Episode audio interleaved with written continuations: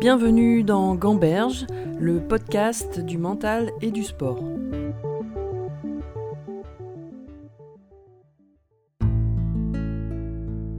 Mon invité aujourd'hui est un nageur qui a brillé dans l'eau des piscines mais aussi celle des mers. Il s'est exilé très jeune pour poursuivre son rêve de médaille et a récolté un palmarès impressionnant dans plusieurs catégories. Après la France, il poursuit ses objectifs sportifs en même temps que ses études aux États-Unis. Plusieurs fois champion du monde, champion africain, il connaît la consécration au JO de Pékin en remportant la médaille d'or du 1500 mètres et quatre ans plus tard, au JO de Londres, il réussit à nouveau à être champion olympique du 10 km et médaillé de bronze sur le 1500 mètres. Il est le sportif le plus titré de son pays, la Tunisie. Aujourd'hui, à 36 ans, il n'a pas encore tiré sa révérence et rêve toujours des JO de Tokyo.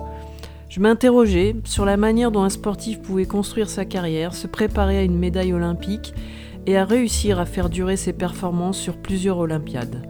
Pour cette raison, je suis heureuse de pouvoir discuter du mental avec Oussama Melouli. Alors, la première question, j'ai vu que tu avais euh, démarré la, natation parce que ta mère voulait que tu sois capable de nager. Et donc, je me demande ce qui t'a fait euh, aimer ce sport en particulier plutôt qu'un autre sport.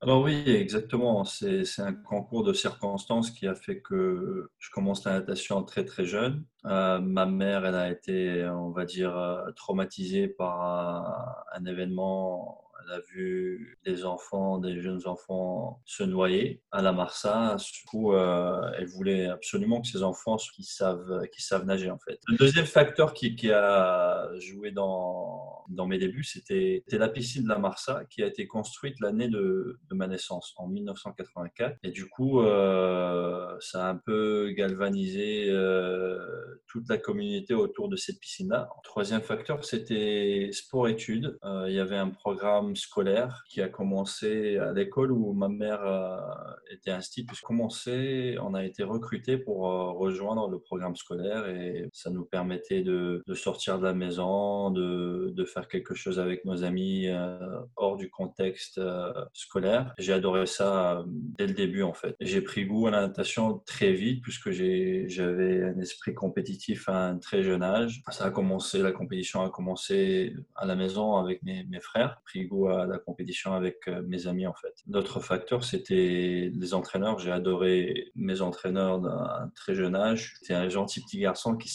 suivait toutes les consignes de mes instructeurs à la loupe et j'étais très très attentif. J'ai une très bonne relation avec mes, mes amis et mes, mes compagnons d'équipe. En fait, j'ai adoré cet esprit d'équipe qu'on avait à la Marsa. Je pense que euh, à l'âge de 6 ans, j'ai commencé la compétition et j'ai adoré ça. Aller dans prendre le bus en équipe, euh, trouvais ça super cool. Frigo à la gagne. Sur un niveau local très très modeste. Est-ce que euh, quand tu es jeune, tu rêves déjà de, Jeux olympiques, tu as des ambitions? Non, pas dans mon cas. C'est de faire une activité qui nous permettait de développer, de nous développer physiquement, de développer quelques tools pour savoir nager, pour, pour ne pas se noyer l'été quand on part en vacances. C'était très très simpliste. Hein. C'était euh, donner un break à mes parents pour qu'ils soufflent une heure ou deux heures euh, pendant la journée de, de, de nous trois. Après, les, ambitions ont commencé à prendre forme, mais dès le début, je voulais, je voulais voyager. C'était ma seule motivation. Je voulais absolument porter le drapeau et être euh, dans la sélection nationale. Tu dis que tu avais euh, une âme de compétiteur euh, dès que tu es enfant et que tu as deux frères avec qui tu pouvais t'exercer. je me demandais si tu avais des prédispositions mentales pour ce sport, la natation, qui est hyper exigeant quand même. Ce que ma mère me dit, c'est que j'adorais l'eau, j'étais content dans l'eau dès qu'on me mettait dans un, dans un couloir, il fallait que je trouve un moyen pour partir premier. Même si j'étais avec des, des, garçons ou des filles qui étaient plus âgés que moi, je ne sais pas pourquoi. Et puis après, euh, quand c'était dans un cadre de compétition, je voulais vraiment exceller. Je me rappelle avoir vraiment envie de passer des heures et des heures en,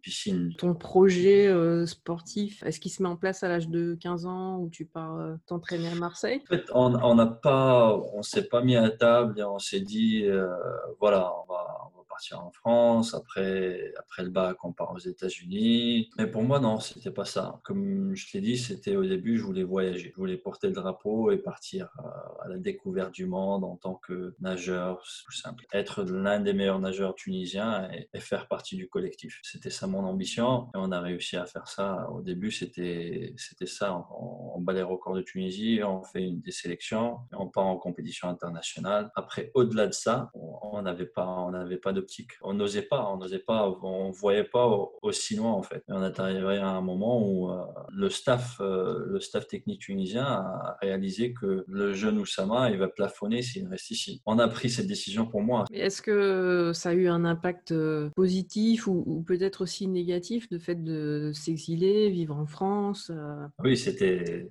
compliqué.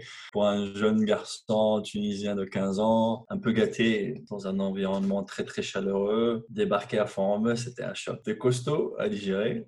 Mais euh, je me suis vite adapté. Hein. J'ai vite pris goût à la montagne, j'ai vite apprécié mon cadre. Euh, j'étais très, très open, j'étais très ouvert dans, dans, mon approche et j'étais ouvert à apprendre. Mais euh, je pense que j'ai absorbé tout ça. C'est devenu les, fondations de, de, ma carrière, en fait. Et donc après, tu continues le voyage, puisque à 18 ans, tu pars aux États-Unis. Et je, je, me demandais, tu vois, dans ton parcours, en, quoi peut-être bah, l'exil, la France, les États-Unis, qui a aussi une mentalité différente et par rapport au sport. Est-ce que tout ça, ça t'a construit, ça t'a amené quelque chose, tu vois, qui t'a permis de, réussir après ou, tu penses pas? Absolument. Je pense que j'ai appris le maximum de Formeux. J'ai décidé de, de quitter Formeux après deux saisons. Je pensais que psychologiquement, j'ai atteint un seuil où ça commençait à, être toxique. J'arrivais plus à, supporter le cadre de, de l'intérieur j'avais du mal à. Je me sentais euh, très loin de chez moi. Après deux ans, deuxième saison à fond, j'ai fait d'excellents résultats aux, Jeux méditerranéens de Tunis en 2001. J'ai rempli mon contrat et maintenant il faut que je pense à moi, il faut que je pense à, mon bien-être, il faut que je me mette dans des conditions qui me soient favorables pour attaquer mon bac euh, sereinement. Je voulais être dans un cadre qui me permettait de, m'épanouir, donc j'ai décidé de quitter le pôle France de Fort-en-Meu et rejoindre le, le pôle France de Marseille. Après, je voulais faire des études d'ingénieur euh, et donc on a commencé la recherche. En France, c'est très très difficile de faire des études d'ingénieur et en même temps continuer une carrière. Euh, j'étais accepté à USC et j'ai commencé à USC en septembre 2002. Et euh, pour toi, justement, c'était important que tu aies un bagage universitaire en même temps que ta carrière sportive? Oui, je pense que on s'est toujours dit que je vais pas vivre de la natation, c'est impossible. Donc il fallait que j'ai une sorte de parachute en fait. Je voulais absolument avoir un diplôme pour me garantir une transition après avoir euh, arrêté de nager. Et donc après, euh, qu'est-ce qui te fait commencer par le, 400 En fait, le 400 4 nage, c'était toujours ma, ma course euh, préférée sur le circuit international. J'ai fait plusieurs championnats du monde. Je faisais du 400 libre aussi. Aux Jeux Olympiques, le 400 libre et le 404 nage tombent le premier jour, donc il faut faire un choix. Athènes, j'ai fait le choix de faire du 404 nage. Moi, j'ai choisi d'être à USC parce qu'il y avait Eric et parce qu'il y avait Marc. Parce que je voulais euh, nager avec le meilleur nageur en quatre nage aux États-Unis, avec le meilleur coach euh, qui, a fait ses preuves sur le plan international. Donc, euh, c'était un choix logique et stratégique. C'est vrai qu'en y pensant, je suis l'un des rares nageurs dans le monde à avoir fait des podiums sur ces épreuves-là 404 nages, le 1500, le 400 nage libre, puis après le 10 km. Mais justement, quand tu commences à faire des résultats et forcément en Tunisie, ben, on s'intéresse à toi. Comment tu le vis psychologiquement bah, d'être médiatisé, un peu plus connu, regardé J'ai très très mal pris la critique que j'ai souvent jugé mal déplacée des, médias tunisiens. J'ai souvent jugé que les médias tunisiens ne comprenaient pas l'envergure de, de, ce que je faisais. Mais je pense qu'ils étaient un peu trop durs par rapport à dans leurs critiques et je et je lisais tout. Et je pense que c'était ça ma faute, en fait, de, prêter beaucoup d'attention à ces critiques-là, de prêter trop d'attention à ça. Mon entourage ne, ne me l'a pas déconseillé. Euh, malheureusement, j'avais, j'avais pas un suivi à la loupe euh, ou un entourage qui, qui, qui, a un peu protégé ça. Ma mère, elle avait une présence euh, très, très importante dans la gestion de ma carrière, dans le sens où elle s'occupait des relations avec la fédération, elle s'occupait des relations avec le ministère. Ça m'épargnait beaucoup de problèmes avec les responsables, etc.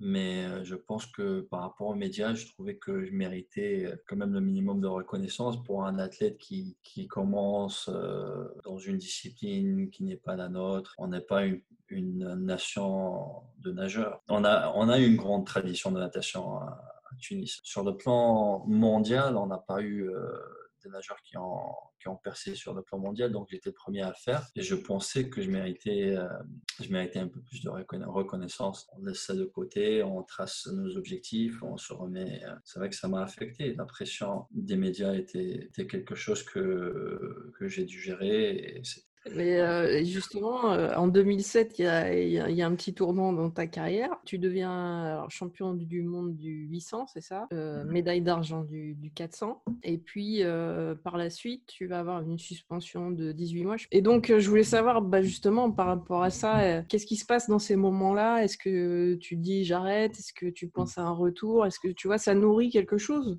quand même, cet événement? Pour moi, c'était une occasion de prouver justement, pas une occasion, mais c'était un challenge pour prouver au, monde que j'ai pas pris de raccourci à la performance. C'était tout simplement une faute euh, d'inattention, que j'ai pris euh, un comprimé qui était stimulant, qui est comprimé très très répandu dans les universités américaines pendant les, périodes de révision. J'ai pris ça sans ordonnance d'un médecin. Ça m'a coûté euh, un titre, mon premier titre mondial, et ça m'a coûté ma préparation olympique. C'était très très dur à gérer, mais je me suis pas replié. J'ai directement fait face à, ces, à ce test positif-là. Je rappelle que quand j'étais testé positif, compétition locale ici aux États-Unis au mois de décembre, j'ai fait un 400 livres à 3,53, ce qui n'est même pas mon temps de passage euh, sur 1500. Je nage 10 secondes plus rapide que ça, donc euh, voilà, j'ai pas, j'ai jamais pris de, de substance euh, pour améliorer mes capacités physiques ou pour améliorer mes performances dans, en piscine ou ailleurs. Donc, euh, j'ai vraiment, j'ai trouvé que j'ai vraiment payé un, prix très très cher par rapport à ça. Mais bon, ça m'a, j'ai appris des, des leçons fantastique par rapport à, avec ce, test-là. J'ai préparé les Jeux Olympiques comme il faut, avec euh, un acharnement et une discipline euh, extraordinaire. Je pense que j'ai changé. J'ai changé en tant qu'athlète. Euh, ça m'a, traumatisé, c'est sûr, sur le coup, mais je pense que ça, ça m'a changé psychologiquement et dans mon approche de ma préparation, dans, dans, dans le fait que je devenais très très méticuleux. Je faisais beaucoup plus attention à ce que je mangeais, à ce que je faisais. Donc euh, ça m'a vraiment choqué, mais, mais changé pour, pour le mieux, je trouve. Ça fait partie de ma destinée. Ah oui, parce que ce qui est, ce qui est quand même intéressant, c'est que derrière, tu vas gagner euh, une médaille d'or aux Jeux Olympiques. Donc est-ce que cet événement-là, finalement, tu vois, te donne un supplément euh, d'âme pour réussir quelque chose derrière? Pour moi, oui, j'ai réussi à convertir ça, qui est un événement pour n'importe quel athlète très, très, dramatique et ça peut être euh, un événement fatal dans la carrière d'un athlète. Le fait d'être testé positif, euh, soupçons sur le dos. Dans mon cas, j'ai réussi à convertir ça dans, dans le positif. J'ai converti tout ça en, une rage de vaincre et après, euh, voilà, mettre ça en œuvre aux Jeux Olympiques, le jour J et gagner un titre olympique de cette façon-là devant, devant grand taquet. Tous ces nageurs-là pendant le 1500, c'était mythique est-ce que, bah, du coup, comme tu n'as pas pu faire de compétition, euh, tu n'étais pas vraiment attendu Est-ce que ça t'a permis aussi d'être plus relâché, où il n'y avait pas forcément d'attente par rapport à tes résultats euh? Non, je pense que j'aurais bénéficié plus d'une planification normale, avec des, des cycles d'entraînement. Tu vois, c'est ça qui est quand même hyper dingue parce que quand t'as pas de compète, c'est dur justement de se fixer des objectifs. Donc comment tu vois, tu gères mentalement? Je l'ai vécu le, jour de jour, c'était vraiment très très très très compliqué, très compliqué. Mais voilà, les jours passent avec beaucoup de patience, on persévère, on garde nos objectifs en tête, on, se rappelle les bons moments pour rester fort, on, se rappelle pourquoi on fait ça tous les jours, pourquoi on se lève à 5 heures du mat, pourquoi on mange comme ça. C'est un acharnement, hein. c'est quelque chose de très très profond et très compliqué à faire, mais euh, c'était ma destinée de faire ça et je me suis appliqué pour faire ça. Une rédemption parfaite. Après, on ne me dit plus rien. On me dit plus rien par rapport à mon test positif. C'est classé. comme dit Mohamed Ali, euh, j'ai détesté les entraînements, mais après, je voulais vivre en champion pour le restant de ma vie. C'est vrai, c'est vrai. On, déteste des entraînements. Moi, des, fois, je, ne voulais pas voir mon coach pendant des jours, mais bon, le lendemain, je, repassais à la piscine, je lui disais bonjour, on se, on se mettait au travail. Donc là, c'est quand même l'envie de réussir euh, qui est plus forte que tout euh, chez toi.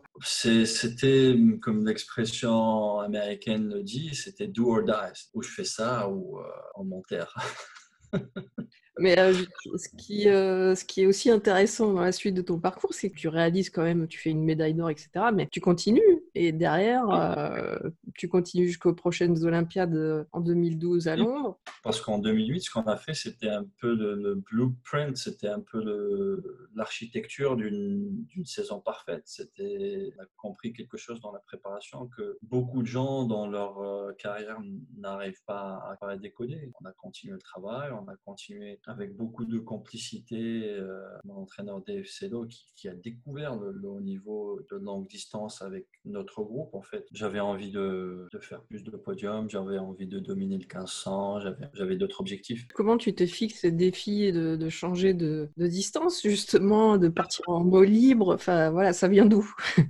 Ah, Le libre, c'est beaucoup, c'est après, hein. c'est en, fait en fin du cycle euh, olympique de 2012, avec l'arrivée d'une d'une coach assistante euh, qui s'est occupée de, nageurs de libre et qui a une expérience euh, impressionnante en eau libre. Et c'est elle qui m'a donné goût aux 10 km, c'est elle qui m'a aidé à tracer un peu ma planif pour, pour le 10 km pendant la, saison olympique. Et avant ça, en 2011, jusqu'en 2011, j'avais j'avais pas fait de compétition en eau libre. Je, snobais le libre. C'était quelque chose pour les, les nageurs de second palier. C'était c'était pas c'était pas l'élite de la natation qui faisait ça c'était pas moi. Je suis champion du monde en piscine, mais pareil, c'est en piscine. Je vais pas, je vais pas me lancer à faire une compétition avec d'autres nageurs que je snobais, honnêtement. Et puis, euh, bon, en 2008, avec Aket qui tente euh, de livre et qui se qualifie même pas, c'était quelque chose de choquant pour toute la communauté, communauté de natation mondiale, mais euh, on a décidé de rajouter le, le 10 km. C'était quelque chose dans ma tête de logique, vu le volume de travail qu'on a fait. C'était aussi simple que ça. Et tu remportes olympique. Oui, je remporte l'or olympique d'une façon aussi euh, inédite, le fait de, se détacher du, peloton, le fait de, forcer l'allure euh, comme je l'ai fait, le fait de se détacher du peloton en piscine, parce que le fait d'être derrière un nageur, c'est vraiment, il y, a, il y, a, un effet de, on est un domestique en fait quand on est devant, c'est vraiment, on fait tout le travail. Domestique, c'est un terme de cyclisme aussi. Voilà, c'était quelque chose d'assez spécial à faire. Je pense que j'ai réussi à faire à, à de se détacher du peloton, dominer le dernier tour et savoir tout le long du dernier tour que j'ai pris les commandes de la course et je rentre à l'arrivée euh, tout seul, ce qui est euh, quelque chose de très très rare en, en eau libre. Donc j'ai osé faire ça, j'ai osé prendre le risque de de prendre les commandes de la course et d'aller jusqu'au bout euh, dans un 10 km euh, assez unique aux Jeux Olympiques. J'ai fait, j'ai fait deux, trois courses avant ça et j'ai fait toutes les, fautes imaginables euh, dans le libre et j'ai appris beaucoup. J'étais à l'aise dans l'océan. J'avais une bonne technique pour, pour vraiment rester devant et, garder. Et voilà, c'était notre stratégie. Elle était simple. Elle était basée sur, sur deux, trois courses avec plusieurs fautes faites pendant ces courses-là. J'avais qu'une seule opportunité de faire ça, je l'ai fait. Mais euh, bah, ta carrière, elle est quand même euh, très longue. Justement, quel, quel est un peu le, secret de ta longévité? Parce que c'est super dur de, pendant des années et des années, s'entraîner avec tout, quand même tout ce que ça exige aussi. Et aujourd'hui, tu n'es pas officiellement encore en, retraite. Euh, voilà, comment, tu vois le fait que tu aies réussi à, avec toute cette réussite que tu as ce palmarès, avoir toujours envie de continuer? Oh, je dirais qu'elle est longue, mais c'est pas. Il y a plein de, plein de monde qui, a fait ça avant moi. Je pense qu'il y a trois autres nageurs qui, ont réussi à se qualifier pendant six Olympiades consécutives pour leur pays respectif. J'ai su prendre un peu de recul par rapport à ça pendant plusieurs années. J'ai pris des, j'ai pris euh, souvent après les Jeux Olympiques, je prends un break d'une année. J'ai pris beaucoup de, breaks qui m'ont un peu permis de, prendre ma distance par rapport à la compétition, par rapport aux entraînements, par rapport à ma vie d'athlète en général et voir si ça me manquait. Et ça m'a manqué. Je pense que j'ai pris le temps de vraiment bien réfléchir par rapport à, ma propre préparation avant de se lancer dans, un cycle d'entraînement assez intensif et assez lent. Je pense qu'on revient à notre discours par rapport aux objectifs, par rapport euh, à mes ambitions personnelles et objectifs de groupe avec mon, mon entraîneur. C'était ça. C'était à chaque fois, on, prend un peu de recul, on réfléchit, on, redéfinit nos objectifs et par rapport à ça, on, se met en position de bien préparer pour, pour réussir nos objectifs. Après, c'est la motivation du challenge, le fait d'être le premier nageur à avoir réussi euh, de gagner une médaille en piscine et une médaille euh, en eau libre, c'est quelque chose de très très cool. On a vraiment voulu faire ça et on a tout fait pour, pour y arriver. Après, je pense que le nouveau challenge, c'est de réussir euh, six Jeux olympiques consécutifs pour représenter la Tunisie. Je pense que c'est quelque chose de très honorable. Retrouvez-moi pour la deuxième partie de cet entretien dans le prochain épisode.